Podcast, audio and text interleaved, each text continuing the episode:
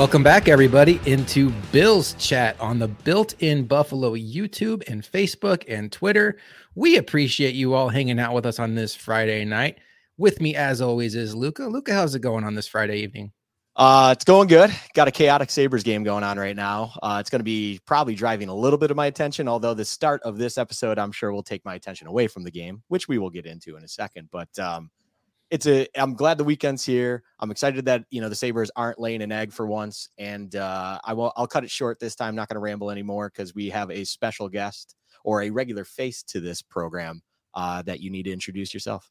Special guest indeed, Stokes. If you're familiar with our quick hits series on Built in Buff- Buffalo YouTube, he is my often co host on those shows. Stokes, th- thanks for hanging out with us tonight. Hey, I'm glad to be here. I love it. Well, guys, what do you want to talk about? Anything going on with the Bills? Any any rumors out there that could get the conversation started? I think I heard something about a um a nuke, a nuke coming for the Bills. Yeah. Um, all right, folks, we've been living the life with you these last few days. We have been refreshing Twitter nonstop. We understand it. Look, it's Friday night. You've made it to your weekend. You have earned this time to relax. Give your fingers a break from refreshing Twitter. I promise you, we have our ears to the ground, our eyes on Twitter. Just relax, take in the content. And if anything breaks during this show, I promise you, we will let you know all about it. And we obviously have to start off with the topic of the day or the topic of the week. And it's the Bills' reported interest in DeAndre Hopkins, the superstar wide receiver from the Arizona Cardinals, who has been on the trade block this offseason. And what a wild week this has been. It's been a week of, oh, DeAndre Hopkins is following Josh Allen on Instagram, and Josh Allen followed him back. And DeAndre Hopkins posted a story of, I'm a Buffalo soldier, the Bob Marley song. And then it started gaining traction on Thursday when NFL insiders like Aaron Wilson did confirm that the Bills were in on DeAndre Hopkins. Here is what we know as of Friday night. We know that according to Aaron Wilson, the Bills have checked in on DeAndre Hopkins, putting the pieces of the puzzle together, going by what we've seen the national reporters say, going by what we are hearing here and there. Um, it sounds to me like the Bills were maybe not so interested when the price for DeAndre Hopkins was reportedly a two and a starter. I think that was a non starter for a lot of teams when the price went down after the Brandin Cooks trade last weekend. I think the Bills and a number of other teams checked back in. Right now, if you believe, if you believe, you should believe what Aaron Wilson says. He's one of the best in the business. On Thursday, he said there were five teams in the running for DeAndre Hopkins the Raiders, the Ravens, the Patriots, the Bills, and the Falcons. As of today, the Bills and the Chiefs are rumored to be the front runner, according to Aaron Wilson, who spoke on WGR. So it is fluid. So we have pretty good knowledge that the Chiefs, while they are interested, have made an offer for DeAndre Hopkins, but the Chiefs are only interested if he is willing to reduce his cap hit. We have talked to somebody on the chief side of things, not with the team, but somebody who covers the team. We feel pretty good about that. And right now, that is a non starter for DeAndre Hopkins. So it sounds like, guys, the Bills are in the lead for this. I've laid it out. If you haven't been following along, we all kind of, if you're here with us, probably know what's going on. Stokes, you are the special guest tonight just right off the bat, what what is this Hopkins rumor, Hopkins idea? What does it do for you as a Bills fan, and what you think this team needs? Um, I think that it would be a fantastic addition. Anytime you add a player of that caliber to a team like this, it is very much welcome. And I think that it would take a lot of the pressure off of Gabe Davis. And I feel like um, it in in a vacuum, it, it may seem like it's taking targets away from Stefon Diggs, but I I feel like it would add to the potency of the offense if um if Nuk Hopkins is on the team because you you can't always bracket um Stefon Stefon Diggs and you can put Nuk in the slot on the on the edge and I feel like that would very much make the offense better and and allow us to be a lot more multifaceted especially with all the other weapons.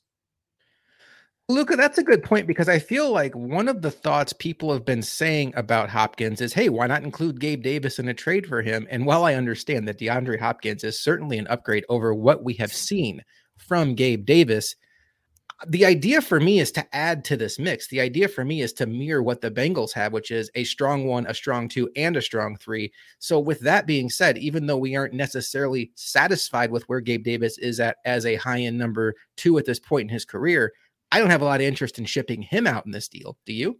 No, I think the way you just phrased that is perfectly. It's an addition. You're changing the room, changing people's position within that position group by a, adding an elite wide receiver one B, we'll call it just because 1A would be Diggs in that scenario. But honestly, you could flip flop them and it really is not much of a difference, in my opinion, and probably many others.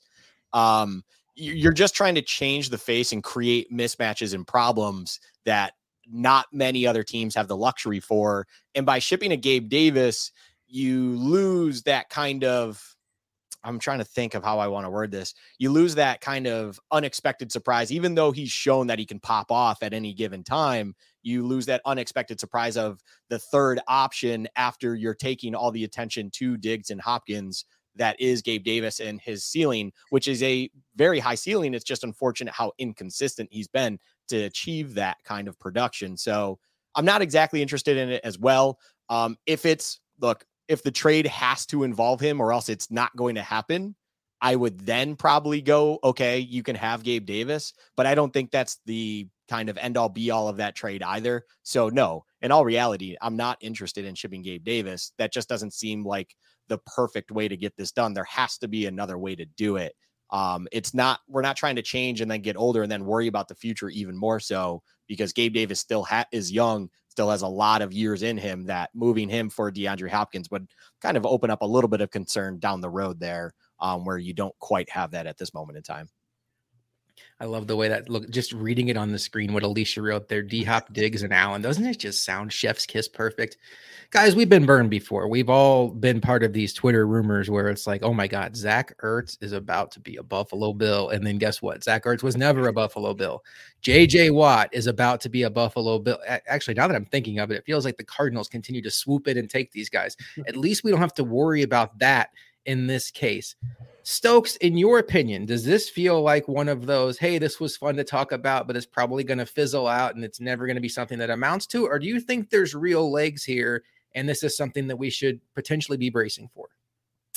I think that this is one of those where there's smoke, there's fire types of situations. Um, because there's been a lot more movement it seems at least in in the way the NFL is going with their star players there's a lot more people trading their star players and especially with the wide receivers um like with I, I feel like the the Cardinals are probably transitioning into something that isn't going to fit the time frame that Nuk is looking for to be as successful as he wants to be. Um, he's been on a team with a great quarterback. Um, I mean, Deshaun Watson with, whatever goes along with that. Um, and it, it it just seemed like him and um, Kyler Murray for whatever whatever situations there were, they weren't on the same page as consistently as um, it it seemed in the past. And I feel like he, if he wants to win big, like coming to the Bills would be the proper decision for him. And given his age, uh, he's done as as much as you can think you want to do as a wide receiver, except get to the Super Bowl and win. And coming to a team like the Bills, if he has any say, of course, it's it's not always up to him. Um, this would be the opportunity for him, or going to the Chiefs. I mean, the, either either of those options would probably be if if it was given to him. That's what he'd want to do. At least I think. So what you just brought up is really important. He does not technically have a no trade clause anymore. He forfeited that from his contract when he was suspended for PEDs last season. But to Stokes's point, DeAndre Hopkins still has some say here because it's not just about the no trade clause. It's about the fact that he has a contract that is not overly appealing to a team that's trading for him and his willingness or unwillingness to rework that deal could impact how much return a team is willing to give up. For example, if he wanted to go to a Bills or a Chiefs, a team with a great quarterback and opening at wide receiver, he might tell his agent to say, Yes, I'm more willing to work with them to adjust the numbers in that contract to better fit under the structure of their salary cap versus a team like, say, the Falcons, who we don't know who their quarterback's going to be. They do have two very high end weapons on that team that might take targets away from him. He might say, No, if you trade me to the Falcons, I'm not working with them at all And also, there is the fact of there's the Antonio Brown risk here too, not from the off the field stuff. That's not what I mean, but from the standpoint of a team doesn't want to trade for a superstar, a big needle moving move like this and have that player not want to go report to your team. It's embarrassing for your organization. So they're going to want to check and make sure that he wants to come here before they before they pull the trigger on a move like this because it is embarrassing for the team and the fans when they get excited about a player and then he's like, "No, I don't want to go there." The Bills are certainly not in that position as a team. They are one of the headline teams in the league. But Luka looking at the teams that seem to be in on Hopkins, I think the Bills and Chiefs, that's a whole different conversation. Let's talk about them next looking at the five teams I, I mentioned pri- previously the Ravens, the Raiders, the Falcons, the Bills. I always forget. Oh, the, the Patriots. To me, I don't want to sound like a homer, but I, if you're DeAndre Hopkins, I don't see any reason why you'd even want to go to one of the other four teams. Yeah, I, I've perfectly said. I, I mean, man, Josh, you're on point tonight. Um, feels good. The, the, Bills are just, I mean, and the Chiefs as well, but the Chiefs, obviously, we discussed and you've pointed out multiple times. They they kind of are, they're just kind of staying in the area. They're almost behind the fence, just monitoring the situation. It doesn't seem like they're being. They want him, of course, and you you like the idea of adding a DeAndre Hopkins with Patrick Mahomes, of course. But the Bills are in a much better position than they are to take on DeAndre Hopkins, and you have a guy that is one of the few you can put into maybe the same stratosphere talent wise as Patrick Mahomes, of course. So it just makes more sense because then from there, there's a clear step down to everyone else in that list, if not multiple steps down to everyone on that list. I mean, right now the Raiders at quarterback are not looking great. Jimmy G is your answer at now, but if I'm I'm not a Jimmy G guy. I'll, I'll just be honest. I, I think Jimmy G was a product of Kyle Shanahan and nothing more. Um, obviously, we'll see what happens. He is reuniting with someone that is also familiar with him, so maybe it works. But the Raiders aren't really entertaining to me. The Ravens you have everything with Lamar. So who knows what's going to happen there? You, if DeAndre Hopkins ends up going to the Ravens and then the next day they just go, Hey, Lamar, we can't afford you. And someone submits an offer sheet and it just is what it is. DeAndre Hopkins is not going to be a happy camper whatsoever because what Huntley's going to be your guy, maybe like not, not good, not good. Um, and then everyone else in, on that list, I just, I Atlanta, I don't understand Atlanta at mm, all. Patriots, uh, yeah, Patriots. I mean, sure, Mac Jones is young, but that doesn't mean he's necessarily that good. And they don't really know how to throw the ball forward. It seems like at times. So, uh, jury's still out on that one. It's just the Bills and then everyone else. It seems like, other than the Chiefs, but like we keep saying, the Chiefs are behind the fence. They're not really they're not they're entertaining the idea, but they need a lot of things to go their way in order to make it happen. And it just doesn't seem like it's going to unless literally every other option is just not possible for DeAndre Hopkins. And then he has to it's weird to say the Chiefs are kind of a fallback, but that's kind of what it feels like a little bit. So the Bills are in a great, great position right now to make something happen and make DeAndre Hopkins happy, and of course, make all of us very happy. So I just don't I don't really view any of these other teams as a serious threat. Miguel brings up an interesting point too, because there have been conflicting reports on this. Albert Breer, who as is as connected as it gets in the Boston market, Boston market, I just said a mm. restaurant, the mm. Boston sports market, um, has reported that he cannot find anybody in that building in New England that thinks that Bill Belichick would be on board with adding DeAndre Hopkins. So um, I know that Aaron Wilson mentioned them on the outside. It doesn't seem like that is necessarily imminent. Stokes, I do want to talk about the Chiefs aspect here, though, because I do think for all of the conversation about, oh, well, the Bills are a tier above those other teams, we have to be willing to accept the fact that the Chiefs right now outrank the Bills. If you're a player like DeAndre Hopkins, if everything is evil equal, they do have one of the best play callers in the sport in Andy Reid, who has shown he can feature a player like Juju Smith Schuster and Jerick McKinnon, guys that were cast offs from other teams and make them effective players. What could he do with DeAndre Hopkins?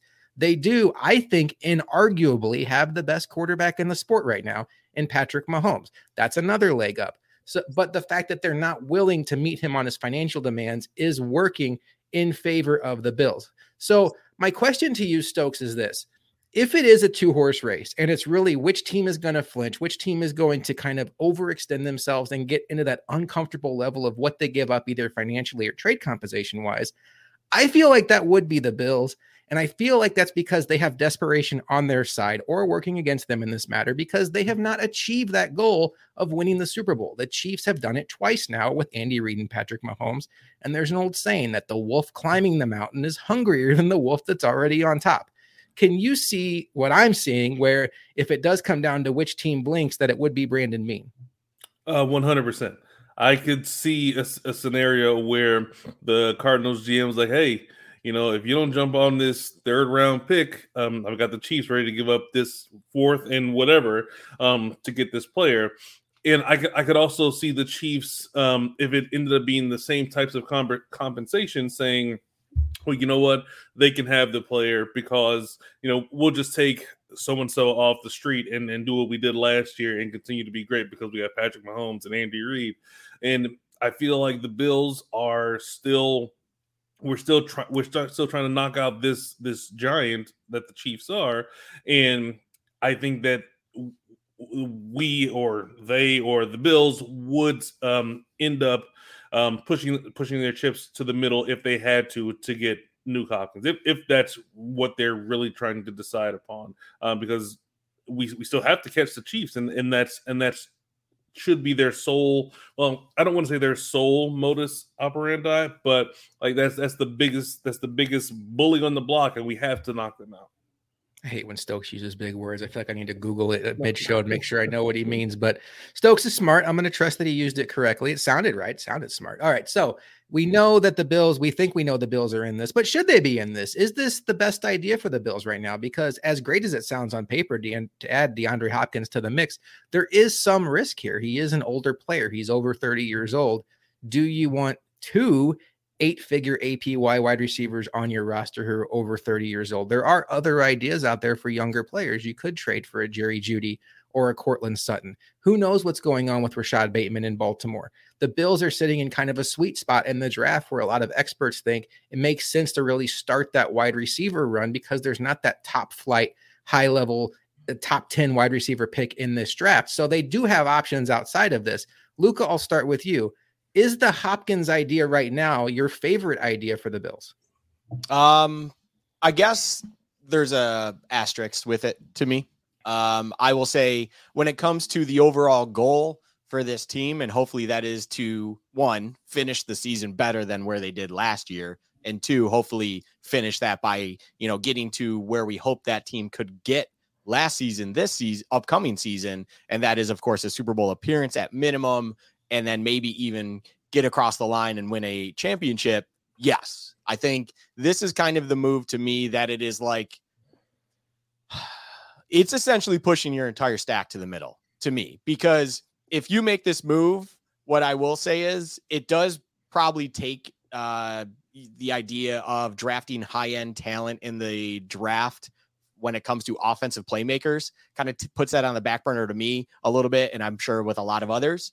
And when you do that, you're probably then going to use a lot of those picks, if not all your picks, to fill the holes and voids that are on defense that we clearly know about and stuff like that. And that is a win now. Here it is. This is everything we got. This is what we're doing. We're investing the now into our offense and we'll worry about the later, you know, when it comes kind of situation. And I'm okay with that because I feel like this team is in a position that if, as long as you bolster your offense for immediate returns now, I think you can reap the benefits from that and reap the rewards of it right now and maybe get to those goals that you hope you do have. On the other side of things, if you really want to keep one eye on the future, it's a high risk move because you're going to close yourself off from anything when it comes to your future assets in the sense of this year's draft with immediate eye on the future now. So you're basically delaying everything at least a season when it comes to that future kind of eye. And I'm not one that cares about that too too much. So overall, I'm all in favor of pushing your chips in, win now. You know, the event it's just make it happen. This is it's it's done and over with trying to kind of balance the future and now. This team needs to push their chips in a little bit. They need to be more aggressive. And this is a move that does everything for that. And I'm all, oh my goodness, Josh. Chris, Christopher. I had to put that up there for you. Yeah, thank you so much. Um, and and just make it happen. Like this is I'm on the side of doing this. Let me just finish that point then and there. Like I am absolutely on the side of being aggressive, pushing your chips into the middle, and just investing everything in immediate returns on this offense. Make it happen. It's interesting because the window for the Bills, you, you don't want to sacrifice your future just to go all in on the present and wind up like the Rams. But the window for the Bills really is until Josh Allen leaves. Is that 10 years from now? Is that five years from now? Nobody knows. What you don't want to do is 15 years from now, look back on the career of Josh Allen when you had this Hall of Fame talent at quarterback, all pro level quarterback, and think we weren't quite aggressive enough to go for it when we had him. And who knows when we'll see it again. Stokes, same question I asked Luka. Is this your favorite idea available to the Bills? Um, I would say yes, uh, because at at the basis of levels, Nuk will um, solidify that the ball's in the air. If he's near it, he's going to catch it, type of thing. Like when you have Gabe Davis, um, like we we could if there's a sideline catch, you're like, oh well, I, I think he's going to make that. He's going to get his toes down, and and that's going to be great. But if it's in route, post route, you can see him dropping that. When it comes to Nuk, that is not something that you would think that you would see. If it's going to hit his hands, he's more more than often to catch that ball. And I feel like that would be a great um, thing for one, the consistency of Josh Allen, and to the consistency of the offense as a whole, because it's it's we don't deal with those situations where it's second and 10, the wide receiver's got an open pass, and now it's third and 10 because he dropped it, and that, that type of thing. And um, I, I think with other wide receivers, whether it's um, Sutton or Jeudy or any of the other guys, they could be just as um, consistent or uh, along those lines. But I think that as far as high end, um, I mean, why not go for the the best guy available if if that's a viable option? Luka, is that is that true? Yeah. Um, sorry, I put that in there because I just saw it on my phone real quick here. Uh, just not to break up the conversation, but a Tiffany Blackmon, a verified account here, uh, has a source told me that Calais Campbell's visit with the Falcons on Wednesday went really well. Also met with the Jags last week and has visits coming up with the Jets and Bills later. All right. Bryson, I apologize, sir. I thought you were meaning a draft visit, so I just I thought Jack Campbell. So I was I was just like, hey, we're not talking about the draft tonight. I'll let it go. Thank you, Bryson. Thank you, yes. Luka. Okay, that's cool. Calais Campbell would be a cool addition. We're not going to talk too much about that tonight. I've always been a big Calais Campbell fan, and I think he could still bring a lot of impact to this defensive line. I do think they need to add another veteran piece there, so that's something interesting to keep an eye on. Yeah, sorry. All right.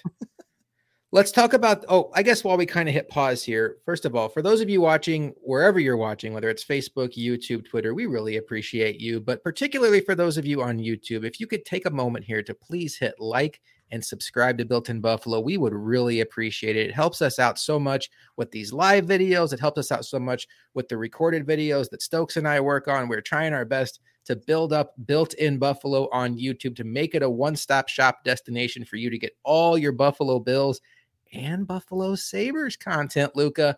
So uh, that would really help us out. We'd really appreciate it. Stefon Diggs. Let's talk about him for a second, Luka, because this has been an interesting offseason for the Bills wide receiver one. There's a lot of speculation. Is he unhappy? Cryptic tweets, yada, yada, yada. Let's just go by what we know he said.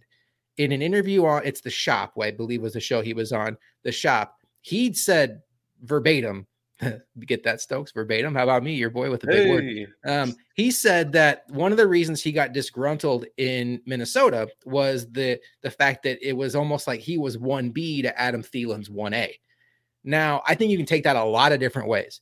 Um, Stefon Diggs is the kind of player that I think thinks that him having the ball in his hands is the team's best path to victory. So it doesn't necessarily have to be from a selfish point of view. It could still be from that competitive, I want to win I just think this is the best way to win. Luka, do you have any concerns about if the Bills bring in a premier wide receiver like a DeAndre Hopkins about Stefon Diggs signing off on it? Or would you worry about ego is a bad word, but it's the one I'm going to use. Would you worry about the ego there? Um, no. Nope, okay. nope, nope. I think um success on the field, understanding what can get you over the line and find you more success. And then on top of it, I feel like wide receivers, especially, understand that you need talent opposite of you in order to benefit yourself. And this is something that checks every box when it comes to both those things I just listed and then every all the concerns that Diggs seemed to have and how something needed to change. He didn't know what exactly needed to change, but he's frustrated with what's happening and everything like that. This would be a move that absolutely shows that they listened to him among others as well and understood it themselves and did something about it. Like this bringing in DeAndre Hopkins, I think completely changes the vibe and everything Diggs does moving forward. I I, I think cryptic tweets would be gone. I think there would be just this unbelievable joy out of Diggs. I I want the trade to happen, of course, for many reasons. But yet another thing I know everyone's going to be paying attention to is Diggs's reaction. And I expect in no time after it's official for something big to come from Diggs and it to be very positive because I think Diggs is smart enough also as we just or as I just mentioned is he understands if you have DeAndre Hopkins, hopefully wearing just for my selfish reasons number 6, but having number 6 on the other side of him drawing equal attention as him, this is going to probably leave Diggs a lot more open than usual and have a lot more opportunity there in front of him to make big impact plays rather than seeing double every single snap and it's just he it makes his life a living hell. He understands that you cannot just double him every snap and leave DeAndre Hopkins open because D Hop's probably going to have 14, 15 catches on you for 130 yards, like he had at times in Arizona when these teams, for whatever reason, would do that. Even as D Hop was only running a three route route tree in Arizona, which is a whole nother discussion. That's not D Hop's fault, but um, it's it's just like you you have to bring attention to D Hop, which minimizes the attention to Diggs, and next thing you know, defenses are just in a in a unbelievable problem and you are reaping all the benefits of it. Like Diggs, I don't have any doubt in my mind in his ego being a problem, in like there being uh, target issues, and any of these things that people seem to be or think that would be there. I think Diggs is someone that just wants to win and will do or accept whatever it is to make this team better to get over the line because that's ultimately what he wants. And this is clearly a move that would help that. What do you think, Stokes?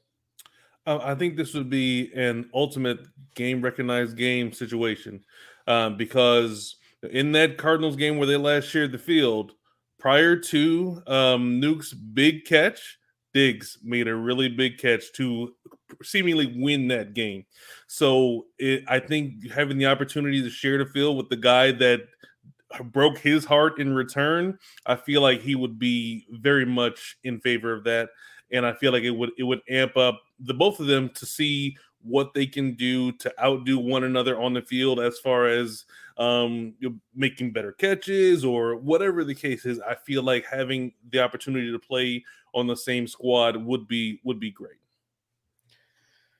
Well, there has been no DeAndre Hopkins trade so far. I've been checking Twitter nonstop. Uh, we are about 30 minutes into this show now, and we do have other things to talk about that don't involve DeAndre Hopkins, so long as Brandon Beane doesn't surprise us all with a trade mid show, which we would totally be open to. He's uh, watching. But he's, he's he, going to time it uh, out. Hey, Brandon, just go ahead and get it done. call me, call me. I'll help help you sort out all the details. Um, but yeah, I, I think you know if you if you're just now tuning in, you know we think that the Bills are very much in this. We think it'll very much help the Bills. And I think this is not one of those like internet driven rumors. I think there is some legs here and there's some reason to be refreshing Twitter nonstop. Just not right now. Just watch our show and relax. But let's transition, guys, to the other reason why we're doing this roundtable tonight is we want to go through the Bills roster really in this post free agency mindset. There still is the second and third waves coming up, but the major dollars of free agency have been spent at this point. And let's just zoom out and take a look at this roster and still go position by position in where we think the Bills need to address. And let's start with the position we've been talking about for the first 30 minutes on this show wide receiver. I'll start with you, Stokes. Regardless of, I guess not regardless, right now they don't have DeAndre Hopkins. So the, the current wide receiver group for the Bills is Stefon Diggs, Gabe Davis, and then they have Khalil Shakir going into his second year. They've brought in Deonte Harty on a two year deal that can essentially be a one year deal. And they brought in Trent Sherfield from the Miami Dolphins. They have lost Isaiah McKenzie to the Colts. They lost Jamison Crowder to the Giants. John Brown and Cole Beasley Their contracts expired, and it doesn't appear that they're going to bring those guys back at this time. Right now, without DeAndre Hopkins on this team, Stokes, is there a name out there other than him in free agency? DJ Chark just signed with the Panthers today that interests you? Or if the Bills aren't able to land a big fish like DeAndre Hopkins, do, do, they still have a screaming need there to add more talent to their room? And maybe in that case, we're talking about the draft? Uh, I would say yes. I, I do think that if you can't land a, a, a big ish fish like uh, Hopkins or even OBJ, if that's something that you're still interested in. Um, I, I, think that going through the draft, because you have that cost control and you, you can, if you can land on a wide receiver, you can take the shots elsewhere um, in in free agency. So I, I I do think that there needs to be something added to the roster, um, and I, I think that it would be through the draft. If you're not if you're not going to go for Hopkins. I, I, think that adding some someone younger, um, because we, we still have a quote unquote youth problem um, at in certain spots, and I think that that'd be a good idea to do. Luka, if the season started and this was the Bills wide receiver group as it's presently constructed, maybe you say add a Jake Kumerow or something just to round it out and give them a six, but nothing that moves the needle, a sixth special team guy. How would you feel overall about this wide receiver group? Uh, I'd feel um, decent. I'd feel good. I'd feel comfortable. Um, I'm trying to figure out a good way to say this. Uh, I'd feel a hell of a lot better about this wide receiver group than I did last season around this time. Um, and it's just, it's weird because it was like we felt comfortable about this group last season this time. So I'm kind of being cautious in my optimism but it, it's it's almost like I'm trying to second guess myself where there's no reason to do that. Uh, and it's just I I feel like it would finally be a, a a deep enough or at least a solid enough room as it is that it's like okay they can still do things. Um, yeah, I'm sorry. I'm just I'm trying to be optimistic about it, but then at the same time, it's like I'm trying to be reserved at the same time. So my mind is conflicted on this whole situation because it's like I caught myself last season being very optimistic about where it was, and now I'm just pulling myself back in because we talked about it, you know, what a month ago now, where it's like I'm going to try to be make make a point of emphasis to be more reserved about my optimism with this team moving forward, Josh. And it's just like, okay, I feel okay with it. I feel okay with it. Everything's good. Nothing, no problems there whatnot. It just it needs that one extra piece to make me really feel good about it. That's all. That's where I'm at. And I think if you do the whole test of you take the best guy away, how does it look? Like you do it with tackles, you take Dion Dawkins away and you're like, but like you take you take Stefon Diggs away from this wide receiver group. This isn't a Cincinnati Bengals situation where you can still roll out Tee Higgins and Tyler Boyd and you feel like you can get through a few games and be just fine. Oh, for this wide receiver group to work as presently constructed without another impact addition, you need a couple of things to go in your favor. One, you need Gabe Davis to bounce back from last year, and you just have to hope that the high ankle sprain injury that he suffered early in the year, um, that that a lot of people do think lingered throughout the year, was a real issue. And then his second year as a starting boundary receiver, all under the umbrella of Dorsey's second year as a play caller, there could be improvement there. Khalil Shakir going from year one to year two. You could see some improvement there. Harty's a guy that was effective two years ago, has a pretty scary injury history, but on paper looks like he should be a significant upgrade over Isaiah McKenzie if he can get back to full health. And Trent Sherfield looks like somebody. Wow, the Sabres are just killing it. Trent Sherfield looks like somebody who can help this offense in ways that just wasn't on this roster last year with some of his straight line speed um, zone beating abilities, and open field elusiveness. All right, so we all agree this Bills team needs some injection into this wide receiver group. Let's talk about another hot topic position on the offensive side of the football, guys. Let's talk about the offensive line because I think this maybe even more so than receiver for a lot of folks was the Bills' number one need going into the offseason. Um, the Bengals game just left a bad taste in everybody's mouth when the Bengals were missing three starters on their offensive line. And we all assumed the Bills were going to go out there and dominate the line of scrimmage. And that game really went the direct opposite. Uh, you saw really some regression out of Spencer Brown. Dion Dawkins, I think, had a good year, but by his standards, I think it was a down year. Uh, Ryan Bates was solid. Roger Saffold was you know, an atrocious season for him, kind of a bust of a free agent signing. And then Mitch Morse is a solid center, but you're always in the back of your mind worried about like the next time he gets an injury, is it going to be that final concussion that really pushes him over the ledge? And that was a really cryptic way of putting that. Uh, really pushes him like closer to retirement because he has had that that injury history with uh, concussion. So what the Bills have done in free agency so far is they have added a pair of offensive linemen. They added Connor McGovern on the first day of free agency from the Dallas Cowboys offensive guard. Just yesterday, they added David Edwards, a offensive lineman with a lot of starting experience for the Rams. Had a down year in 2020, a lot of injuries in 20, or I'm sorry, 2022. But in 2021, he had a really nice season for the Rams. And unlike a lot of these Bills offensive linemen guys who are really good at pass protection but can't really move the pile in run blocking, his at least PFF grades show him to be a player that is a better run blocker than pass blocker. So that's interesting. They brought back Ike Boettger on a one year deal. They still have Mitch Morse and Greg Mancz at center. How do we feel about this offensive line, Stokes? I feel like right now, if the Bills bring in a chip like DeAndre Hopkins or Odell Beckham, I think if the Bills are going to go high in the draft on offense, right tackle is starting to feel like a position that could get a lot of attention. Uh, I 100% agree. Um, I think that Spencer Brown, um, when he came out of draft, he he looked like a, a specimen and the guy that you think thought could be that that type of guy that just develops into a good tackle, and maybe he still can be.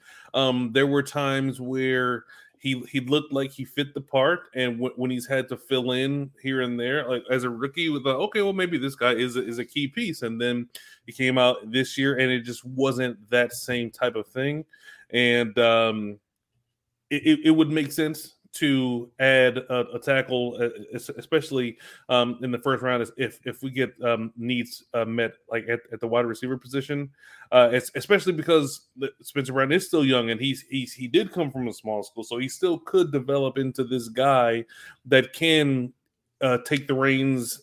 Uh, from from Dion, if he actually if he gets hurt, he can just be that swing tackle that goes left to right. Um, because you you don't notice um like it was noticeable when we had Dion Dawkins out and we played the Jets and our left tackle was just getting mauled all game.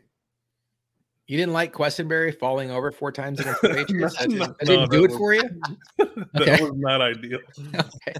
I, I, thought he was just trying to you know, distract the defense or the defensive lineman by making him laugh.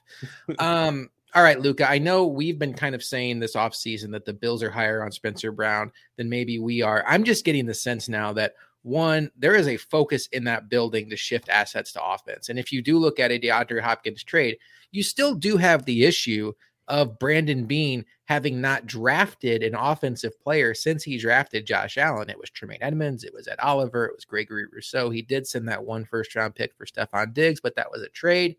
So I still, in the back of my mind, think that he's going to want to add a blue chipper somewhere. And I just don't think after adding McGovern, after what we saw out of Bates last year, and then with the signing of Edwards, that center or center guard is really in play. I, tackle makes sense to me, not only from the pushing Spencer Brown. That would be more than a push. That would be, hey, Spencer, get back in line at this point. Uh, but also protecting yourself over against you know, what if Dawkins takes another step back this year? What happens there? You have to protect Josh Allen. He's your franchise quarterback.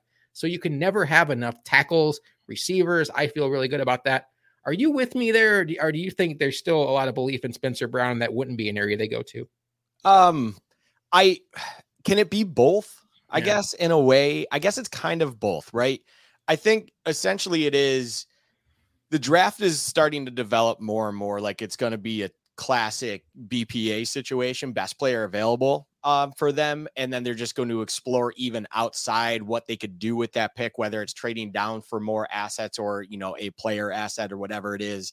And or if they can move up a couple spots because there's one guy that they really like and felt like he fell a little bit according to their board, but then there's nothing else left. Might as well go get him. I feel like we're starting to get to that point. If they have any some any player on the board that's offensive it's going to be a tackle. I'm with you when it comes to guard and center is most likely not going to be the case. I just don't see, based on the signings and everything that's currently there on the roster, why they would go and all of a sudden draft another guard in the first round with a blue chip uh, asset like that. But tackle to me is one that maybe they'll have one, you know, kind of highlighted on their board where they're going to have guys that they give their first round grade to and then they're just going to highlight tackle because they're keeping a keen eye on those guys. And if all of a sudden a run on tackles happens, however the draft breaks down at what it is, or they fall back, that's going to drive their decision making with that first round pick. You know, say by pick 15 or whatever, whatever target line they make where they need to start really making a decision on how they're going to use that first round pick at pick 27.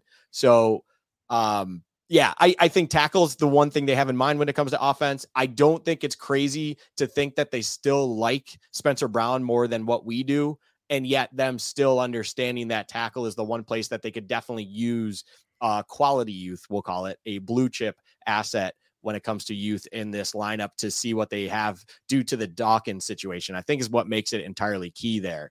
Dawkins having a little bit of a down year, but is still decent but you really don't his his career path is kind of in the balance right now. You don't know which direction it's going to go so maybe you do bring in some youth just in case it falls off even more. If it comes back to his higher level of play great and now you have this guy who can kind of not have to be leaned on a little bit more and he can just develop under his own you know pace or whatever you want to call it or step in even for Spencer Brown if Spencer Brown's play falls off a little bit again. They have a lot more room there it's you can't have I want being so bad to invest in a tackle with a high caliber pick. I, am sick of trying to like scrape the bottom of the barrel of the draft with them. Like I want I want them to take a leap at that a little bit now. If they, especially if they go for DeAndre Hopkins, this is me kind of th- talking with the entire idea of they're going after DeAndre Hopkins, so they're trying to get you know win now minded assets when it comes to weapons. So with that in mind, then it's like I want them to use that first round pick with tackle kind of on their mind, on the forefront of their mind. If it doesn't work out, it doesn't work out. If there's a run on tackles and it's just not a guy they grade, don't force the issue. But that's I hope they at least highlight those guys and really try to make it work if at all possible. Luka's already bought his Hopkins jersey. He's already counting oh, on yeah. Nuk being in town. Um, I'm with you. So we already heard from Ryan Talbot um, of New York Upstate that the Bills have kicked the tires on Brandon Shell, who was a right tackle for the Miami Dolphins last year, not a super high end player. Matt Parrino, also from New York Upstate, was on a podcast last night, and I happened to catch it today. And he said something that sticked with me and kind of tipped the scales in favor of I think they will look at offensive tackle he's like, I, I, I want to paraphrase. I can't say what he said word for word, but it was like, yes, you can believe in Spencer Brown, but you can't let that belief be the only thing you do. You can't believe in Spencer Brown enough that that's the only thing you do to protect Josh Allen. Your belief in Spencer Brown can't outweigh the obligation you have to make sure Josh Allen is protected. And I agree with that 100%. You can believe in Spencer Brown. If he's everything you think he is, and you have a first round tackle on your roster, worst thing you have there is three really good tackles on your roster. You can trade one of them if you want to. Uh, Dion Dawkins will get older at some point. You know, who knows? Maybe Spencer Brown turns out to be great. The tackle you take in the draft is great, and you can trade Dion Dawkins in a couple of years, get some salary off your books. You have to save money somewhere. So it's never a bad thing to have good football players. I want to say hello to Dakota in chat tonight. It's a Jets fan obviously very happy with what's going on this off season, but we appreciate anybody that's hanging out with us tonight. So Dakota, we appreciate you making the choice to hang out with us on this Buffalo Bills centered conversation. So I did say, guys, that if the Bills are going to go first round pick on offense, offensive line is the position that makes the most sense. But there is one position out there that I know Luke is extra excited about running back. Let's talk about how the Bills are currently at running back because I was over the moon this week when they went out and signed Damien Harris to a one year, $1.75 million deal. I don't even know if I would take a $1.75 million deal to play running back in the NFL. No team's clearly offering me that. But Damien Harris at 1.75 per year feels like one of the steals of free agency uh, we can talk a little bit about him here as we're kind of breaking down the overall group. But how that looks right now is we have James Cook, Damien Harris, and then Nyheim Hines brought back um, on a reduced contract. I will say this as much as I love Damien Harris, the signing, if the Bills loved Bijan, Bijan Robinson three days ago, four days ago, right before the signing, if he was the number 10 player on their board, if he was the best offensive playmaker on their board, signing Damien Harris to a one year, $1.75 million deal should not move them off their spot. Understand what I'm saying. I'm not telling you that the Bills should take a running back in the first round. I'm not telling you that I would take a running back if I were the Bills. I am telling you that if the Bills valued Bijan Robinson that highly, signing a veteran running back to a one year deal at basically the minimum rate is not going to change their mind. So, Stokes, are you in agreement with me that if they loved him before, he is still in play? Yeah, definitely. I, I, I don't think that. I mean, this this doesn't give them any sort of um inclination that Damien's going to come back next year or anything like that. And of, of course, if, if they if they feel like Bijan Robinson is that best player option and he falls to wherever he needs to fall to, to where they either need can take him at 27 or trade up or whatever that situation is, um, then yeah, because he is an electric player. However, um, I don't think that I, I think that they may uh, err on the side of well, we're not going to trade up for this player. So if he falls, he falls. Then we'll we'll worry about that problem when it's a problem. Um, not that they have supreme confidence in Damien Harris being some sort of one A or one B type of running back, but because the running back room is the running back room, and it's like, well, how are we going to fit Bijan Robinson in, in here anyways? All right, Luka, have at it. I know you hate the idea, but remember, this is not a conversation about if Josh, Luka, and Stokes would take a running back in round one. I would. This is this uh, I, at 27. This is not a draft show. At 27, if Bijan Robinson is sitting there, I don't think he's going to be there. I think he's going to go before that. I yeah, you want to fix your offense. You talk about this window of Josh Allen only being here for maybe five or ten more years, and the next five years I have Bijan Robinson there on a discount deal, and you're like, well, six years from now you may not want to pay him very much. Great, I'll figure that out in six years. Go ahead, Luka. I know it's your favorite topic uh Bijan Robinson, and I'm not going to be able to avoid this. We talked about it in the last podcast this past Monday. We're talking about it here again, and I know I'm not going to escape this conversation until the draft is over and we know where he has gone and what the Bills have done. I want to break this into two parts real quick, as you have just brought up. One, if Bijan Robinson is there at 27, I am not totally against the idea of it I say totally against it because look, is it necessarily what we don't know how the rest of the board even looks there? Eh, it's it's absolutely a player that could come in, make an impact on any team, let alone the Bills, and do something great potentially for this team. Yes, Damien Harris signing does not move that out of the house kind of deal. Like it is still something very, very, very much alive. With all of that said, I would like them to look elsewhere. And there is no chance. And I have been on the record to say I will probably do something ridiculous if the Bills get Bijan Robinson, but I do not see a world at all that Bijan Robinson even makes it out of the top 20. Yeah. So therefore, I will not entertain the idea of Bijan Robinson. I will not fall into the trap of wanting Bijan Robinson. And I respect all of you out there that love Bijan Robinson and everything. It's awesome for all of you.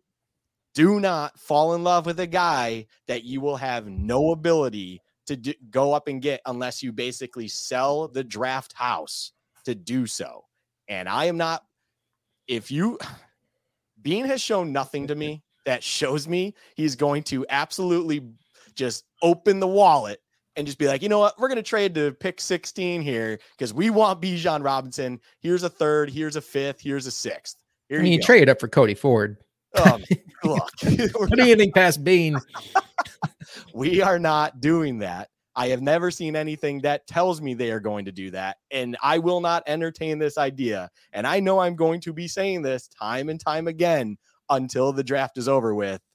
I cannot stand this conversation, but I will happily repeat myself, even though I hate doing so, every single show to tell you all stop entertaining this idea. If it happens at pick 27, awesome. Don't think it's happening in any other scenario. And that feels like a one in a million. So I am not going to entertain that idea and love of Bijan being on the Bills. Thank you very much. What a wet blanket you are. I mean, we're just sitting here March 24th trying to dream about an offense with DeAndre Hopkins and Bijan Robinson. And you're just like, well, I mean, guys, he's not even going to fall out of the teams. He's probably not. I agree with you. Uh, but you never know how the draft's going to go, like Chris Christopher says. And uh, DF Forever says Luka is right. But, you know, we got sidetracked a little bit on Bijan Robinson. For those of you out there, I promise you, whether it's me and Loka, Loka, Luka on Bills chat, whether it's me and Stokes on quick hits, we will have you covered with draft coverage, all these prospects who we think the Bills should take, not only in round one, but rounds one through seven. We have you covered in April all on Built in Buffalo YouTube. But right now, we're really just taking a look specifically at the Bills roster. We did get sidetracked with Bijan Robinson, but we're not going to talk too, too much about prospects tonight. This running back group as a whole, though, Stokes, you have Damien Harris now there with James Cook and Nyheim Hines. If it's not a generational prospect that falls to them in round one, do you see the Bills have any kind of need now to be aggressive with that fourth running back that we know they will eventually add?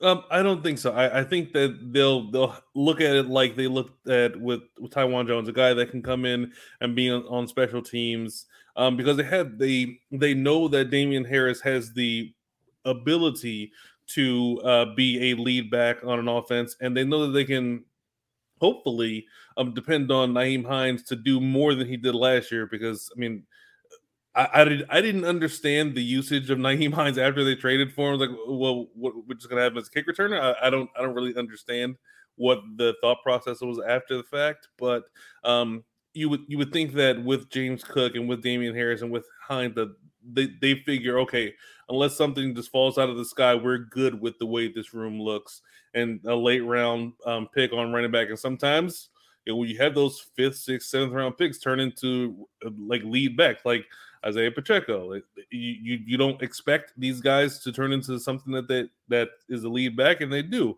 Um, so that'd be what what I expect that they're comfortable with the room until um, they take a, a, flyer on a on a um, running back in the draft.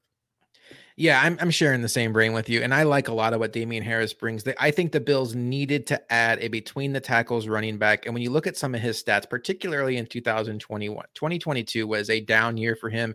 He suffered injuries. Um, he Rhamondre Stevenson turned into a star, and all of that worked against him being on the field in 2022. But you look at some of his between the tackles numbers, he is a significant upgrade over Devin Singletary on runs between the tackles in 2021. Uh, he averaged 4.7 yards per carry. You compare that to Devin Singletary, it was 4.1. So that's what the Bills need. I think player for player, Devin Singletary and Damien Harris, I, I think they're both pretty good. I think for what the Bills needed, Damien Harris is much more in that bucket of what the Bills need, and I think they did very well for themselves. Uh, let's round out the offense here, guys. Let's talk quickly about tight end. The Bills did lose Tommy Sweeney to the Giants. I don't think that's necessarily a big loss. One name I will bring up here is Bobby Hart, who isn't necessarily a tight end, but they used him a lot in that two tight end blocking set last year. We had mentioned in our pre or free agency primer that the Bills could be in on some of these blocking tight ends, but that did not come to pass, obviously. Right now, they have Dawson Knox, Quintin Morris, and then Zach Davidson, who was a college quarterback. So they still haven't really checked that box of blocking tight end. Luka, I think there's a world where, and we're not going to talk about specific prospects here. I think we could get derailed here, but I think there's a world where maybe an electrifying tight end falls to them in round one and they're tempted by it. And that would maybe have to change the way they shape their offense. Maybe it's a little bit more two tight end set, and maybe a trade for DeAndre Hopkins would push them away from that because that becomes a little bit more complicated when you have Gabe Davis, DeAndre Hopkins, and now two high level tight ends. But I think that it's something people should at least keep in their mind that even though the Bills have Dawson Knox, that this team might possibly have the appetite to upgrade that second tight end, have another weapon there, and have some more diversity to their offense, especially if they can't get that offensive weapon they need at the wide receiver position yeah, it's it's something to just keep in the back of your mind, right? It, as you kind of pointed out there, it's it's not out of the realm of possible. It, it's something that they're absolutely going to do their due diligence on and always kind of keep there as an idea. Um, I do think the DeAndre Hopkins trade, if it eventually becomes finalized, um, is going to change this and most likely make it, unless some crazy thing happens that allows a guy with high cal- caliber talent just fall to them. You know, that's where they would pull the trigger uh, similar to a Bijan Robinson situation if he were to be there at 27. So unless that scenario happens, if they acquire DeAndre Hopkins, I don't see that, you know, happening anymore. But assuming the roster is what it is at this point in time, come the draft and everything, they could definitely entertain some high end tight end talent that is there in the draft um, just to kind of add another dynamic weapon at a different position because it's really right now when it comes to weapon wise, just Knox and no one else. You know, adding another piece there could maybe crack open a different part of the offense that could really open things up for them. So it's absolutely something to keep in mind, but kind of the back of the mind there. It's it's not priority one, probably not even priority two when it comes to in the forefront of their mind. So it's definitely something they are aware of and keeping tabs of, but I don't think it's exactly a primary objective of theirs to make sure they end up with something of that kind of high caliber talent to add with Knox we have a handful of friends in chat that are just asking us what are the bills going to do at linebacker? And we hear you. We want to please the people. We are going to get to linebacker here in a second. Let's just blow through quarterback real quick. Stokes the bills brought in kyle allen. They lost case keenum. They have matt barkley. Josh allen's qb1 uh, no need to do much there right? Nope. Josh allen's great. All right let's get on to linebacker. Let's give the people what they want stokes. All right, all right.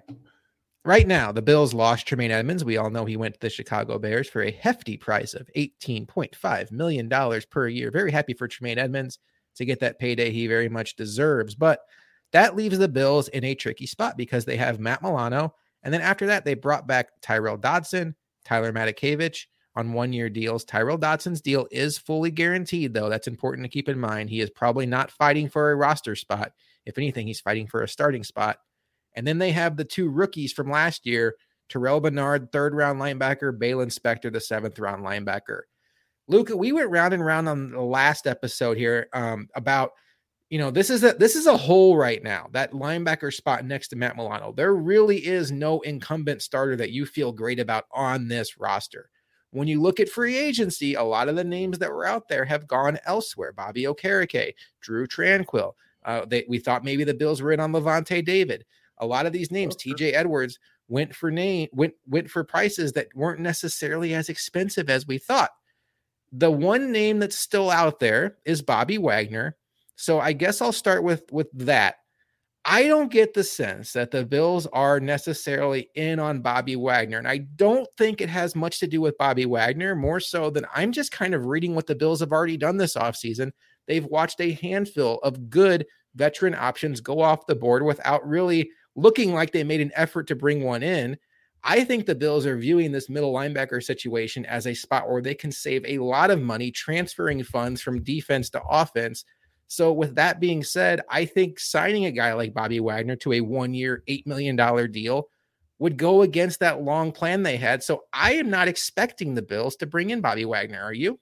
At this point in time, no, I, I am not. If if anyone is still available on the market at this point in time, I don't it's don't believe it's due to the agent and or the player. It's due to teams just kind of feeling out what they need to do and looking forward to okay, let's create uh initial draft plans and get a, at least an understanding of what we like what we dislike you're going to all these pro days and all these kinds of things so that they can kind of get up their initial draft board and then reevaluate their roster at that point in time and figure out maybe maybe they do need to sign a Bobby Wagner because they don't like the options at linebacker that could be there in round one or two. You know, whatever the situation is, I, I feel like this is the point where teams are now finally making decisions that are based on draft uh initially and then reevaluate the roster from there with you know the remains that is free agency. So at this point in time, I don't think the Bills have really uh entertained the idea too too much of Bobby Wagner.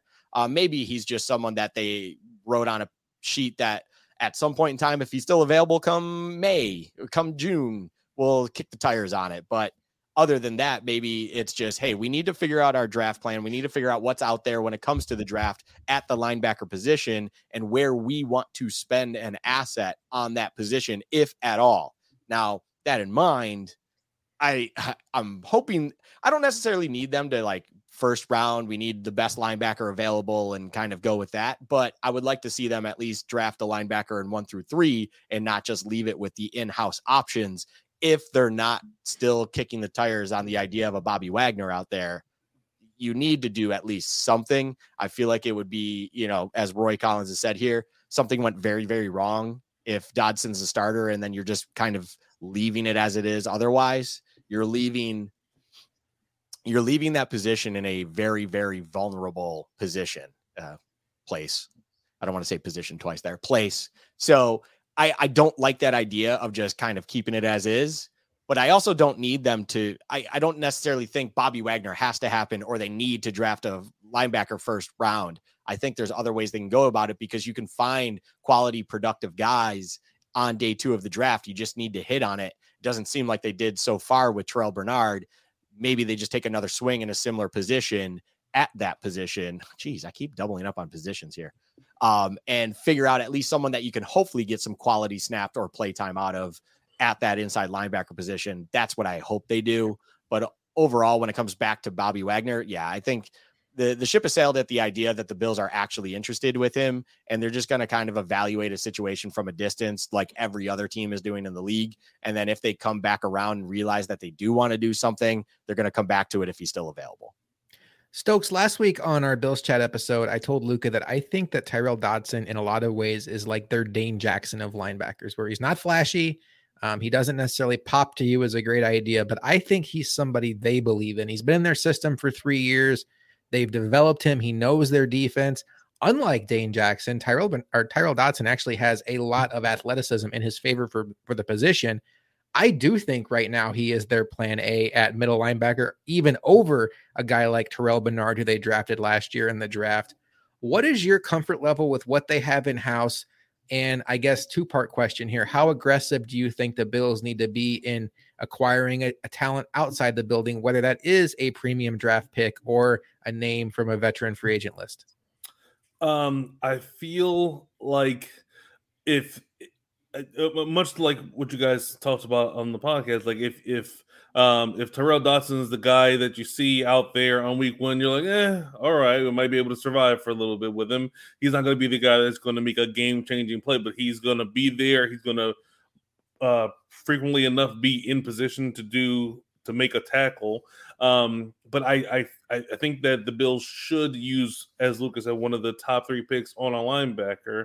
And what one thing that I don't want to hear after that linebacker is drafted is so and so projects to this.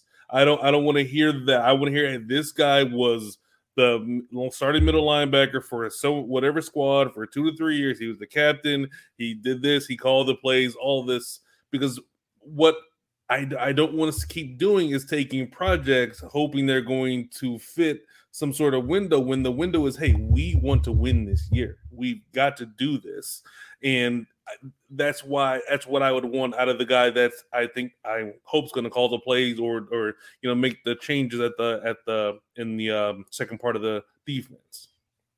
So let's have a quick Terrel Bernard conversation. He is a hot button issue on this team because the Bills took him in the third round last year. I think that caught a lot of people off guard. He wasn't necessarily a player that the draft sites and the experts had projected going that high. At the time, it felt like a weird pick because the Bills had Tremaine Edmunds in house. They had Matt Milano in house. You didn't necessarily have the thought at the time that Tremaine Edmunds was going to be leaving after last year. So you thought they must really like this kid. And, you know, the results weren't good in year one. Preseason, I know he recovered a fumble, returned it for a touchdown, as Luka likes to say. He nearly got caught from behind in embarrassing fashion on that touchdown. And then when you watched him out there, it's not like he lacks athleticism. In fact, from a lot of agility standpoints, when you look at his RAS score, a lot of his agility scores are mirror of Tremaine Edmunds. He doesn't have the freakishly athletic size. Tremaine Edmunds is kind of a unicorn in that regard. And that's why he was the 16th pick in the draft. Those guys don't grow on trees. But he looked like his head was swimming to me last year, Stokes. He looked like a guy that maybe the overwhelming situation of being the Mike linebacker on a defense where you're not only trying to understand what you're doing, but get other guys lined up. And you have to understand who's doing what. It looked like his eyes moved slow. And that's completely understandable for a rookie when you have the Jets throwing three different receivers on a crossing route. And then they have Michael Carter in the backfield. And, and they did a lot to confuse him. And he was very confused in that spot. But the fact remains that after that game, the Bills went out and picked up AJ Klein off the street and started him with less than a week of time in the building all through the game on Thanksgiving instead of Terrel Bernard, who never saw a defensive snap the rest of the season. What is your belief that Terrel Bernard can still turn it around? Or are you kind of like me and Luka, where it's like, man, I, I just don't know where this is going?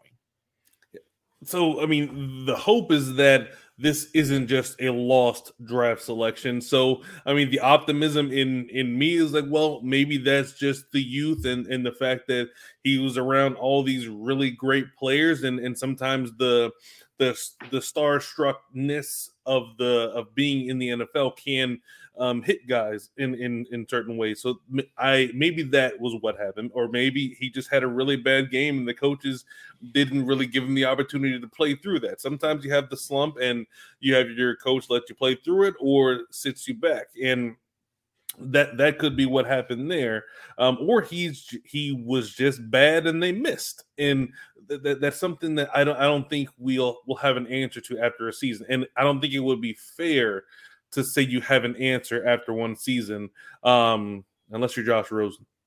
Yeah. yeah. Yeah. They, they saw enough to say they've seen too much. Thank God. Sorry. All right. So, final thing on linebacker. I think it's probably the last hot button position we have. We're still going to go through the rest of the defensive side of the ball, but I think this is one people are concerned about. My opinion on linebacker is despite the fact that they've lost Tremaine Edmunds, I do not need the Bills to be overly aggressive to fill that spot. They obviously have not been in free agency. I do not need them, nor do I want them to spend their first round pick on any linebacker in this draft. I want to see them spend it elsewhere. It doesn't have to be on the offensive side of the football. I would prefer it to be there, but if it is edge, if it's safety, if it, I just don't think off ball linebacker is an impactful enough position that warrants spending two first round picks in a five year span, especially when you looked at your first round pick from 2018, who developed into a star at the position. Five years later, when he'd done everything you hoped he would do, you let him walk because you didn't value him enough to pay him at the top of the market. I think best case scenario, you do the same thing five years from now, you're letting another first round pick go. I would rather see the Bills go elsewhere. I think if you look at a team like the Kansas City Chiefs that have Willie Gay and um, they have Nick Bolton from Missouri, two late second round picks that really have held up very well in that Steve Spagnuolo defense. Linebacker, in a lot of ways, is like running back. You shouldn't have to overextend yourself to fill a hole. They find good linebackers at all rounds of the draft um, all levels of free agency. You don't need to spend premium assets to do that. And I don't think the Bills are going to. So I would not be surprised on draft day if day one goes by and we're still looking at Terrel Bernard or excuse me, Ty- Tyrel Dodson at the number one spot on the depth chart. I, I do think to Luka's point, by the time Friday night ends, there will be a new linebacker in house. I just wouldn't expect it in round number one. Okay. Let's talk about defensive line. Von Miller tore his ACL on Thanksgiving. That is the exact same timeline that Tre'Davious White had from 2021. And if you use that timeline, Tre'Davious White did not return until Thanksgiving. I think Von Miller maybe can be a little bit quicker on his timeline, but regardless, I think you have to look at this season like Von Miller is going to at least miss a month, maybe two, and that's fine. You want Von Miller to be as close to 100% and really get ramped up for this playoff run. It's not about September and October with this team. It just isn't at this point in time. But what they're left with is Gregory Rousseau, who has been very, very good. I think underratedly good because he gets mixed in, unfortunately, with a couple of other guys at the position that haven't been good. Boogie Basham, and then AJ Epenesa going into the last year of his deal. Shaq Lawson is a free agent.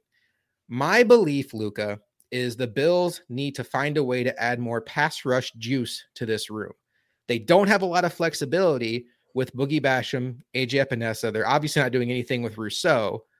That's why I don't necessarily think they have the appetite to bring back Shaq Lawson at this point, because as good as he was in the run game, him being an unrestricted free agent is the one position in this edge group that they can actually turn over this offseason and mix it up a little bit and I would rather see the Bills, and I think they're on the same page, go after a Justin Houston, a Frank Clark, a Melvin Ingram, somebody that is an older player, but still has that pass rush edge to them that can add to the mix, help bridge the gap until Von Miller comes back from injury. And then when Von Miller is back, improve the overall pass rush rotation that we have seen been a little bit too top heavy when Von Miller and Greg Rousseau were leading the way and the rest of the guys were just kind of out there taking up space.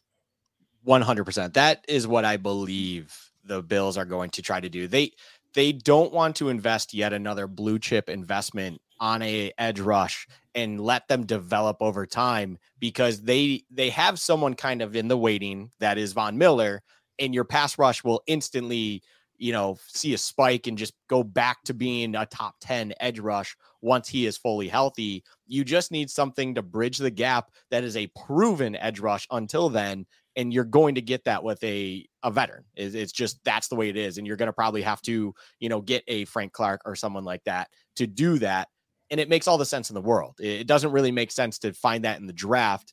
Um, you're going to want to do that with someone that is a proven commodity. You could probably get not super cheap, but also not have to have a lot invested in him in order to get that for you, and just kind of again one more time bridge the gap between you know, the start of the season and the point when Von comes back, because then you feel very good about, let's say, your top three edge rushers in Von Miller, Greg Rousseau, and whoever that third guy is now that helped you get to that point in time. So that's what makes sense to me. Um, that's what makes sense to a lot of people. And I believe the Bills see it that way as well. They're not trying to sit here. I will say, I believe it. I'm trying to look in the comments here. Roy Collins, our favorite guy. I love Roy. What yeah. What I wouldn't be surprised by though is yes, not drafting a edge rusher in the first round, but they have guys that they like on day two or are projected to be day two, and then say, you know, they drafted inside linebacker, they traded back, you know, similar to last season. Let's say they replicate what they did last year. They trade back a couple times in, in the second round, they fall into whatever linebacker they liked due to the board falling in a way. And then all of a sudden, they still have an edge rusher that they liked. That when the third round comes around, they eventually pull the trigger, trading a you know a fifth, a sixth, whatever you need to do to then move up and get that guy in the third round. That wouldn't surprise me because then you just know that uh, now and in the future, what you have with an AJ Epenesa, Boogie Basham, and all those guys just isn't it. So you need to try to do something else for that future outlook. And hopefully they can provide you something in a rotation right now. But that's what that pick is there for. It's so you kind of have to address two needs in two different ways. And I definitely think that that really makes sense for the Bills this season. Uh, Dave mentions in chat what we talked about a little bit before Calais Campbell coming in. I'm I'm just kind of looking now on PFF. It looks like he did line up the majority of the time on the interior. I mean, he has been a defensive tackle, but he's a guy you can kick outside. He's still good pass rushing. I would think that their thought for him, the way that um, the way that they operate, is he'd be more of an interior rusher. I mean, that's interesting. Maybe we could talk about a Ed Oliver trade, but um, I wouldn't think that this would necessarily be their answer to the edge rush situation. Stokes, where are you at with this edge group and what maybe needs to be done? Um, I, I feel like much much like the linebacker position, I don't feel like um, drafting a a an edge rusher and and hoping that that guy's going to develop is the right choice. Um, I, I think getting getting a proven commodity that knows how to get to the quarterback is the best uh, way to do things because uh, in reality, all we're really hoping for for this guy is to hold down the fort on that edge for two or three months while Von Miller gets down, uh, get, gets back to up to speed. Because uh, when it's the end of a game, the the two guys we want on the edge are Von Miller and Groot. So that's that's what we're hoping mm-hmm. for at the end of every game. Um, so that's so that's what we should be we should be working towards uh, as far as um, that type of uh, decision making process. My friend Johnny Blaze is going through it in chat tonight, man. He is not in a good headspace when it comes to the Bills. He, he has a very negative mindset. Johnny, take a deep breath. This is still one of the best teams in the NFL. The average age of this roster is not 40 years old. Relax. I promise you, it's not as bad as it seems. Walk with me, talk with me. It will be okay. Um, all right, let's talk about what's next on our list. Oh, defensive tackle. Speaking of Calais Campbell, Calais Campbell is scheduled to meet with the Bills next week, along with the New York Jets. Um, Daquan Jones is here. He was excellent for the Bills last year. What a home run signing that was. He's going into the last year of his deal. I do think that the Bills will try to extend him this offseason. They can save nearly five million against the cap by giving him an extension. That just makes way too much sense for both sides there. Uh, Tim Settle still here. Brandon Bryant still here. Jordan Phillips has not been been brought back as of yet. And then the big conversation on defensive tackle guys is the Ed Oliver situation. Stokes and I have actually made a video on Built in Buffalo YouTube quick hits outlining all the pros and cons of why you would trade Ed Oliver. Not much has changed. The the factors are still there. Uh, but quickly, for those of you that aren't aware, he's on his fifth year option. That's guaranteed 10.7 against the cap. The only way to get out of that money is to extend him and kind of rip up the last year of his deal and give him a new deal or trade him away. I don't think that the Bills necessarily want to extend him at this point. My guess is that his opinion of where he's at in the contract extension market is a little bit different than where the Bills think. And you can kind of read into some of his cryptic tweets from this past week. This has been a cryptic tweet kind of offseason for the Bills. Even Boogie Basham got into the mix yesterday. Um, you know, I think we've talked enough about whether or not the Bills should trade out Oliver. We've all at least said that it makes sense. We understand he's a good player, maybe not a great player, but if you can save 10.7 million dollars, it makes a lot of sense for this for this team. But in general, with this group, guys, I, I still think they're in good shape if they keep Ed Oliver. That Daquan Jones changes the whole conversation because he is just such a good player, and he did not play in the Cincinnati game. That should not go unnoticed. I don't necessarily need them to bring back Jordan Phillips because as as good as the good moments are, he's not an overly reliable player. He has a very injured history ever since his breakout year in 2019. But if you get closer to May and June and you just the draft went by and nothing made sense in any of those rounds, if you want to pick up the phone and bring in Jordan Phillips on a minimum deal, sure, why not? I, at that point, you have nothing to lose. But in general, Luka, I don't mind this group as it's currently built. I could use an upgrade truly my favorite idea for this group is trading Ed Oliver, dividing those assets elsewhere, bringing in a player like Calais Campbell to fill that spot, and then taking the other six million you have that you didn't spend on Ed Oliver and buying other parts to this team. Uh, that that's my favorite idea. But absent that, I think th- I think it's fine. Yeah, I want to kind of bounce off of that exactly as you said it it's not like I'm sitting here preaching to, you know, from the rooftops that I absolutely need Ed Oliver off this team come the start of the season. It's not about him as a player in the sense of I'm just completely unhappy with him. He's a joke. I don't need him actually wasting time on the field for this team. Get him off of this roster. It's just when you balance how much he is going to be costing the Bills for what he provides you you feel like you can absolutely do better with those resources by, as you're saying, buy parts with that money rather than have to use it all on this one thing.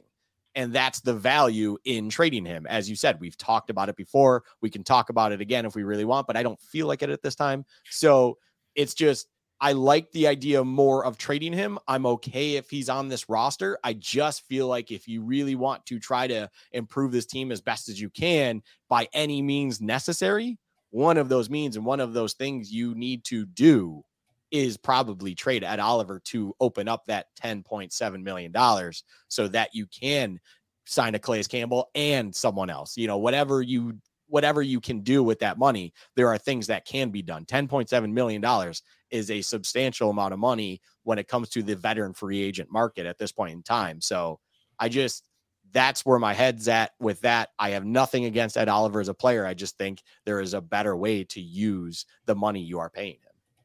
I am looking at his snap share from last year, and Stokes, he had he had five snaps at middle linebacker, Calais Campbell.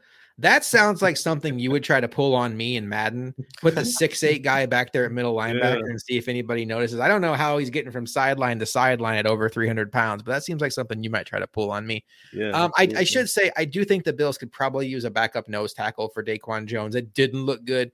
I still have a lot of belief in Tim Settle as somebody who can kind of contribute at both spots uh, as a backup. But maybe if they can upgrade the backup nose tackle, Poona Ford is a guy that we've heard them mentioned with. Although now that the Bills are projected to get a third round compensatory pick back in 2024, I don't know if Poona Ford is still on their radar because that would probably erase that pick. And is he worth a third round pick? Stokes, where are you? I apologize. I haven't already asked you about defensive tackle, right? Okay. My, my head is spinning. I want to make sure I'm not doubling down here. Where are you at with this group? And if you want to say anything, final thoughts on Ed Oliver, whatever, have at it. Floor is yours. Uh, I know that uh, Johnny Blaze is very much in favor of getting older with Calais Campbell. He's, yeah. um, but I mean, I, I feel like I, I loved Ed Oliver coming out of the draft. I was really, really um, excited about him, and I, I, spent, you know, the better part of four years hoping that he would be great. Um, and it it just gets exacerbated with the fact that the tackle, the defensive tackles taken after him, have been great. And and I mean, it's not it's not all his fault that the, that the other guys have been great. It's just that he just wasn't that. And um, I just think that I don't think that him as a player commands that type of salary. So I, I don't think it would be worth it to have that that cost um, attached to that player when we could probably get similar production at, at a fraction of the cost.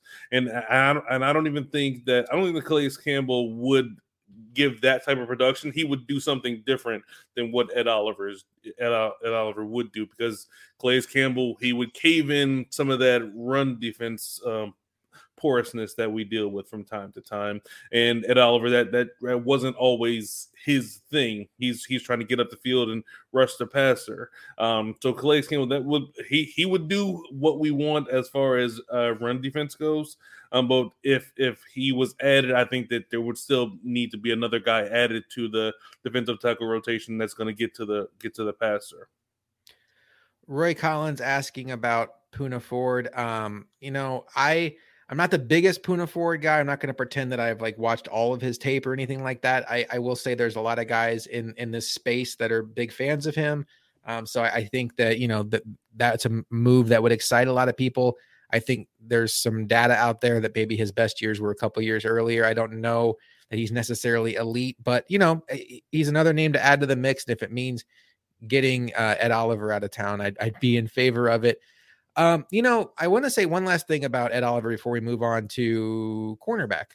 Um, Izzy, who is on Built in Buffalo on Sunday night, said something today that I think makes a lot of sense on Ed Oliver. It's he's a good player. But when you look at the great players in this league, they don't need other great players around them to dominate. Like when you look at Christian Wilkins, who was in that draft with Ed Oliver and was a player taken after Ed Oliver at the same position, it's not like you look at him and think, oh, he needs Jaelan Phillips out there to play well. No, you have to game plan for Christian Wilkins. And I think that's a great point by Izzy that it's it's good but not great. You shouldn't have to be in a situation where Groot and Von Miller are both on the field playing at a high level for Ed Oliver to get one on one blocks and do well to justify him being a good player. Great players find a way to be game planned for and take over games and be that person that impacts everybody else around him.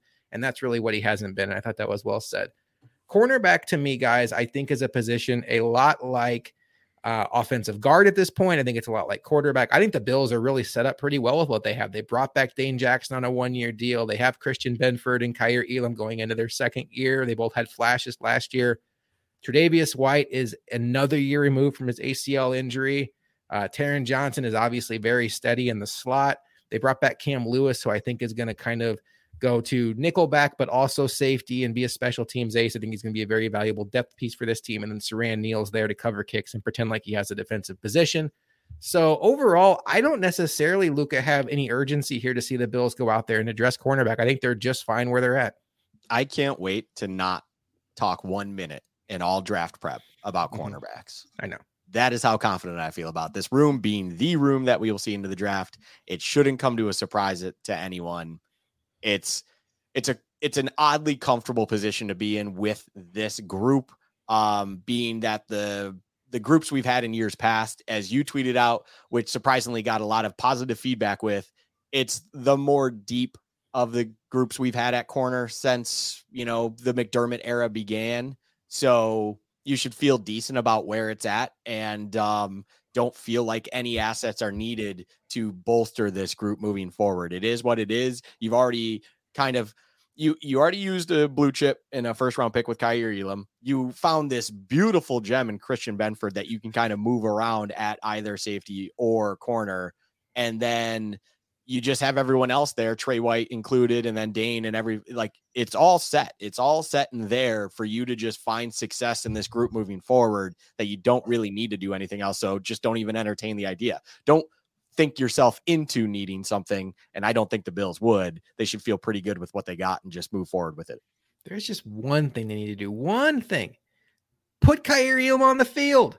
That's all I ask. Like you drafted this kid. He has elite ball skills. He's, he has elite athleticism. I feel myself getting mad. I feel like I'm shouting. Am I shouting? Stokes, put him on the field.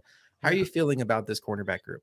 Yeah, I, I I don't think that they'll spend a lot of time thinking about it at all. I think that maybe if if it's like round five or six, and they're like, "Well, this guy has a third, fourth round grade on him. I mean, why not just take a flyer on this guy?" That that would be the only scenario where I would want them to take any sort of um, look at the cornerback position because yeah, as as Luka mentioned, we got the high end guy, we hit on the the, the lower um, draft guy. I think that, that, that we're in a really good position cornerback wise, and it would be um, it'd be a real big shock to me if there was um, a lot of assets poured into that position. Yeah, I'm with you. And you know, there is a saying you can never have enough cover guys. And you know, Dane Jackson one year deal, Cam Cam Lewis one year deal, Tre'Davious White does have a contract where if things go poorly, he could be released next year. So I could see in that scenario, Stokes day three, a guy that they have a day two grade on. Brandon Beane's like, this is too good a value for me to pass up. I'm going to take him. I get it. I wouldn't be upset about it, but I don't think we have to sit there and scout cornerbacks in round one or round two. Safety what a pleasant surprise it was when we all refreshed Twitter, not expecting to see anything. And it was Ian Rapoport saying that Jordan Poyer was coming back to the Buffalo Bills. I said this last week, guys. I had no idea how bad I wanted this until it happened and that sense of relief came over me. I had no idea how badly I did not want to see Jordan Poyer play in a different uniform. It's almost like I was coping with it and saying all the right things on here, like, well, he's getting older. He deserves the payday it's probably going to be Miami and, and you wish them the best, but it's like I didn't real eh, your your emotions are your biggest moments of honesty, how you feel. And when he signed back, that relief I felt, I did not expect that. And I I was so happy. It was like seeing the Bills win a game that you just expected them to lose all the way around. And it was such a cool feeling. And I'm so glad that Poyer and Hyde are back. But the question, obviously, to uh, our friend uh, Johnny Negative Blaze is there there is a situation where both of these safeties are a little older. Um, and they obviously do have to have an eye on the future. But is that time now to have the eye on the future? Because we've already talked about what are they doing at middle linebacker? They have to add a, a pass catcher somewhere. If they trade for DeAndre Hopkins, they only have six draft picks now. It's probably going to involve a draft pick or two. We talked about tight end. We'd love to see them add to the offensive line. What if they love a running back? There are a lot of things this team still needs to address where is it good asset management to spend a pick on a safety who you know is not going to start over Jordan Poyer and Micah Hyde? So at best, it's just somebody to groom underneath them, the Terrel Bernard model, basically from last year. Or are the Bills better off? And I'll start with you, Stokes. Seeing what happens with Christian Benford, maybe even though we think he's going to stay at corner, maybe he cross trains at safety. What happens with Cam Lewis. Maybe, you know, I thought he looked good in the Vikings game. The one play stands out where he didn't knock the ball down. It, it just kind of throws an odor on that entire game. But I thought he looked really good in that game, honestly. And then obviously there's the Damar Ham- I just said obviously like seven times in a row. There's the Damar Hamlin situation that none of us are qualified to speculate on where that's going, but he's still on the roster. He's still a young player. Stokes, we know that you're very high on Damar Hamlin. Obviously, what he had shown prior to the injury for sure. Um, I I get the sense that maybe the Bills are just better off just kicking the can down the road on safety, seeing what they have in house this year, and then if it, if it looks like they need to address it next year, then worrying about that in the future. What do you think? Yeah, I, I tend to agree with it. I think that they're just going to go with okay, well we got Poyer and Hyde, so that this is what we got, and maybe they spend a little bit more time trying to get a, a couple of the guys acclimated to safety, as as you've mentioned. Um, but I don't think that they that they feel as if it would be worth it um, to put a lot of assets into trying to to um, plan for uh, in case of emergency because we want Hyde out there, we want Poyer out there. There's no need to spend you know uh, four million dollars or second round pick on a on a safety when when in an ideal situation that player won't touch the field when we need them to.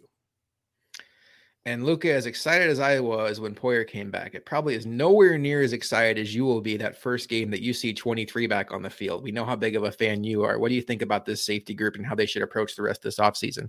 Stokes said it perfectly. Look, you plan for an ideal world and you just need to maybe make sure with the let's say sixth, seventh, fifth, sixth, seventh rounds, if there's something you worry about when it comes to depth or someone to provide maybe something and taking a shot on someone like a Christian Benford, and it might work out in depth at a position. That's where you do it. You don't spend a premium asset with depth kind of deal. You want to actually get more production. And these two safeties in an ideal world don't get hurt and are playing every single snap for this defense. So, in that in mind, you're not spending a first, second, or maybe most likely a third on a safety.